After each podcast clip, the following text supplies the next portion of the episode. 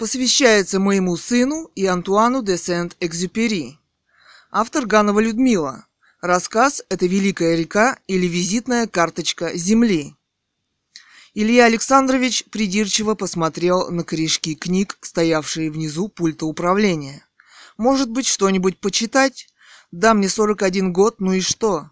Эта мысль откуда-то легонько всплыла на берегу его человеческого океана мозга и вот не собиралась так просто уходить.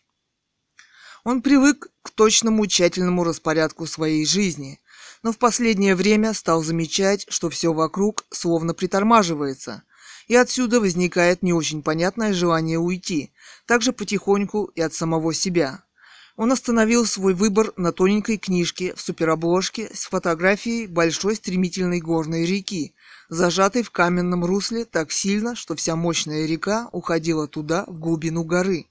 А сверху был переброшен маленький пешеходный мостик. «Визитная карточка земли», — усмехнулся он. Так любила говорить его мать. Он был здесь с ней в детстве, на этом самом месте. Трудно поверить, что это так красиво. Мир Земли и мир космоса. Да, Земля – это тоже дитя в чреве матери. Космоса. Тщательно им сохраненное и оберегаемое, которое иначе сохранить и сберечь невозможно. Понять то, что в детстве ему открывалось на Земле, космическом корабле, в детстве, он был, конечно, не в состоянии. Как большинство людей, он бежал от созерцания прекрасного, глубочайшего космоса, наполненного млечным сиянием звезд.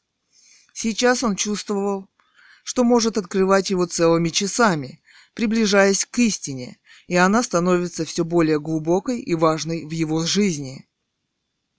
Нет, космос не втягивал его настолько, что ему захотелось бы исчезнуть, раствориться в нем навсегда, хотя, как и все космонавты, он знал эту его страшную силу. Сейчас он чувствовал себя равным Вселенной. Это была простая и глубокая мысль, как черная бархатная ткань космического пространства перед ним. А уютный мир Земли и привычных понятий детства приносил с собой в дар всегда новый теплый день. Ему нравилась его работа, космическая работа в Солнечной системе, по получению чистой энергии и передаче ее на Землю на энергетическом спутнике.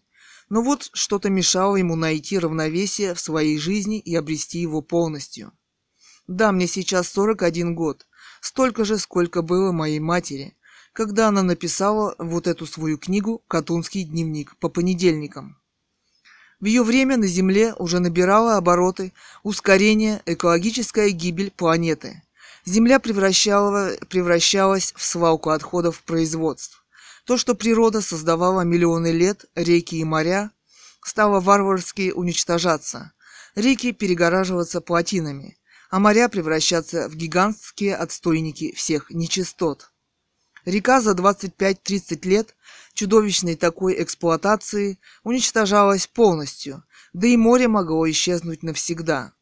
Всемирная экологическая революция действительно сделала реальными наивные планы зеленых по получению солнечной и ветровой энергии, созданию замкнутых технологий всех действующих предприятий, полной ликвидации всех плотинных ГЭС и гигантских вонючих водохранилищ с мертвой водой. Они говорили об экологическом геноциде, превосходящий политический, о том, что у человека нет больше времени смотреть на все это со стороны. «Нет, зря ты отмахиваешься. Выслушать-то все-таки можно», — говорила она ему. «Вы сами смешные, можно сказать, что-то вроде динозавров вашего бога, технотронной системы которую вы считаете превыше всего и которой поклоняетесь почти как роботы. А чудесное поклонение древних народов всему живому совсем не такая глупость, как этому вас учат. Нет, ты погоди, не смейся. Вы не понимаете тайну живого, она как тайна поэзии. Вот, например, вклад алтайского народа во всемирную цивилизацию. Это именно его жизнь тысячелетиями в гармонии с прекрасной землей и его понимание этой жизни Земли. И они сделали все, чтобы донести это открытие до нас в своем эпосе, каждая строчка которого гениальна. Этой красоты и жизни вместе с ней будут достойны лишь будущие поколения. Просто потому, что люди поймут это, к сожалению, еще не скоро. А наша задача – сохранить сколько сможем этой красоты. Вот послушай. Воды великой мощный свет вдоль неба движется, кружась. Высокий вздыбился хребет, вершиной к небу прислонясь. Ты только не думай, что их очень легко понять. Да, она истово, какое древнее слово, боролась за спасение одной реки, Катуни. Словно от этого зависела ее жизнь. И в конце своей жизни она мечтала о жизни там, на берегу своей великой реки. Что она хотела там еще понять или как хотела там жить? Он любил немножечко поиздеваться над ней. Ну как поживает твоя великая река? Вот только ей этого не удалось, так как она очень боялась за детей. В этом кошмарном мире, где вообще не ценится человеческая жизнь. Внимательно разглядывая свое большое серебряное кольцо на руке, она не раз говорила и о том, что это следующий этап развития человечества. Колечко было с лунным камнем, похожее на жука бирюзовой воды, как священная вода в Катуне. Можешь смеяться сколько угодно, но это так. Ну и денег, конечно, нет. И не может быть. Отец построил своими руками все лучшие дома в городе, камешек к камешку, но о себе на крошечный дом у реки так и не заработал.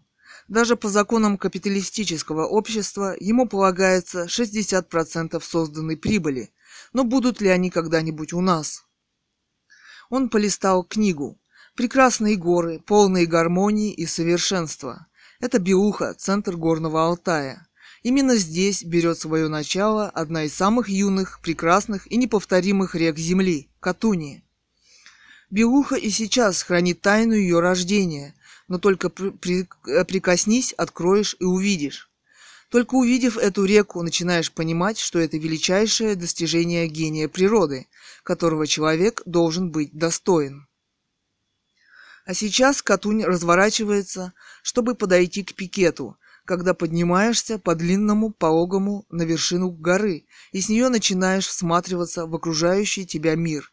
Мир земли, неба, прекрасной реки, вольно разворачивающиеся внизу, то тебе открывается новое измерение этого мира, где все находятся в новом равновесии друг с другом пронизанным солнцем, ветром, свободой. Здесь, в этом мире, может родиться новое, великое движение человеческой души, новое интеллектуальное поле его деятельности. Здесь родилась душа великого Шукшина. И как легко представить рериховское сказочное полотно, где под свирель нашего предка вот на таком же холме танцуют медведи, а там внизу также сказочно и привольно текут реки. А что если действительно взять отпуск на несколько месяцев и поехать туда, в национальный парк имени Рериха, и привести в порядок свои работы и мысли? В книге были две фотографии его матери. Мать совсем маленькая, ей два года, она сидит перед кучей галечника, а он сверкает на солнце драгоценным блеском. Неподдельный всеобъемлющий интерес. А вот она на полянке срывает невесомый шарик одуванчика, и сама такой же круглый, мягкий и нежный шарик. Рыбка повторяет роспись камушка, камешек светит светом звезды, а одуванчик имеет форму земли. Нет, это не мимикрия, а индекс жизненного взаимодействия, индекс гения природы, планеты. Камешек, рыбка, звезда. А его глаза говорят живые глаза его матери. Да, юность совершенна, но потом она уходит, а мы в своем развитии подходим снова к такому пределу, когда нам снова хочется собрать всего себя воедино, хочется заново открыть гармонию своего существования. А сейчас на него внимательно смотрят глаза Христа. Они здесь всегда. Иконка, прошедшая через многие поколения его семьи и теперь висевшая в углублении матово, как серебряный оклад свечащегося металла корабля, была на своем месте. Он никогда не расставался с ней в полетах, и он очень бы не хотел, чтобы она погибла вместе с ним. Лик Христа лишь смутно проступал сквозь слой времени. Художникам была открыта совершенная пропорция человеческой жизни и его духа. Это и была тайна иконы, гения, его, не, ее неизвестного художника. Он мог лишь изумляться открывшейся новой гармонии Христа со временем и пространством. У каждого времени, конечно, свои лица, которые точно и беспощадно о нем рассказывают. У Христа были беззащитные глаза глубочайшего человеческого сострадания, открытые каждому, кто в нем нуждался.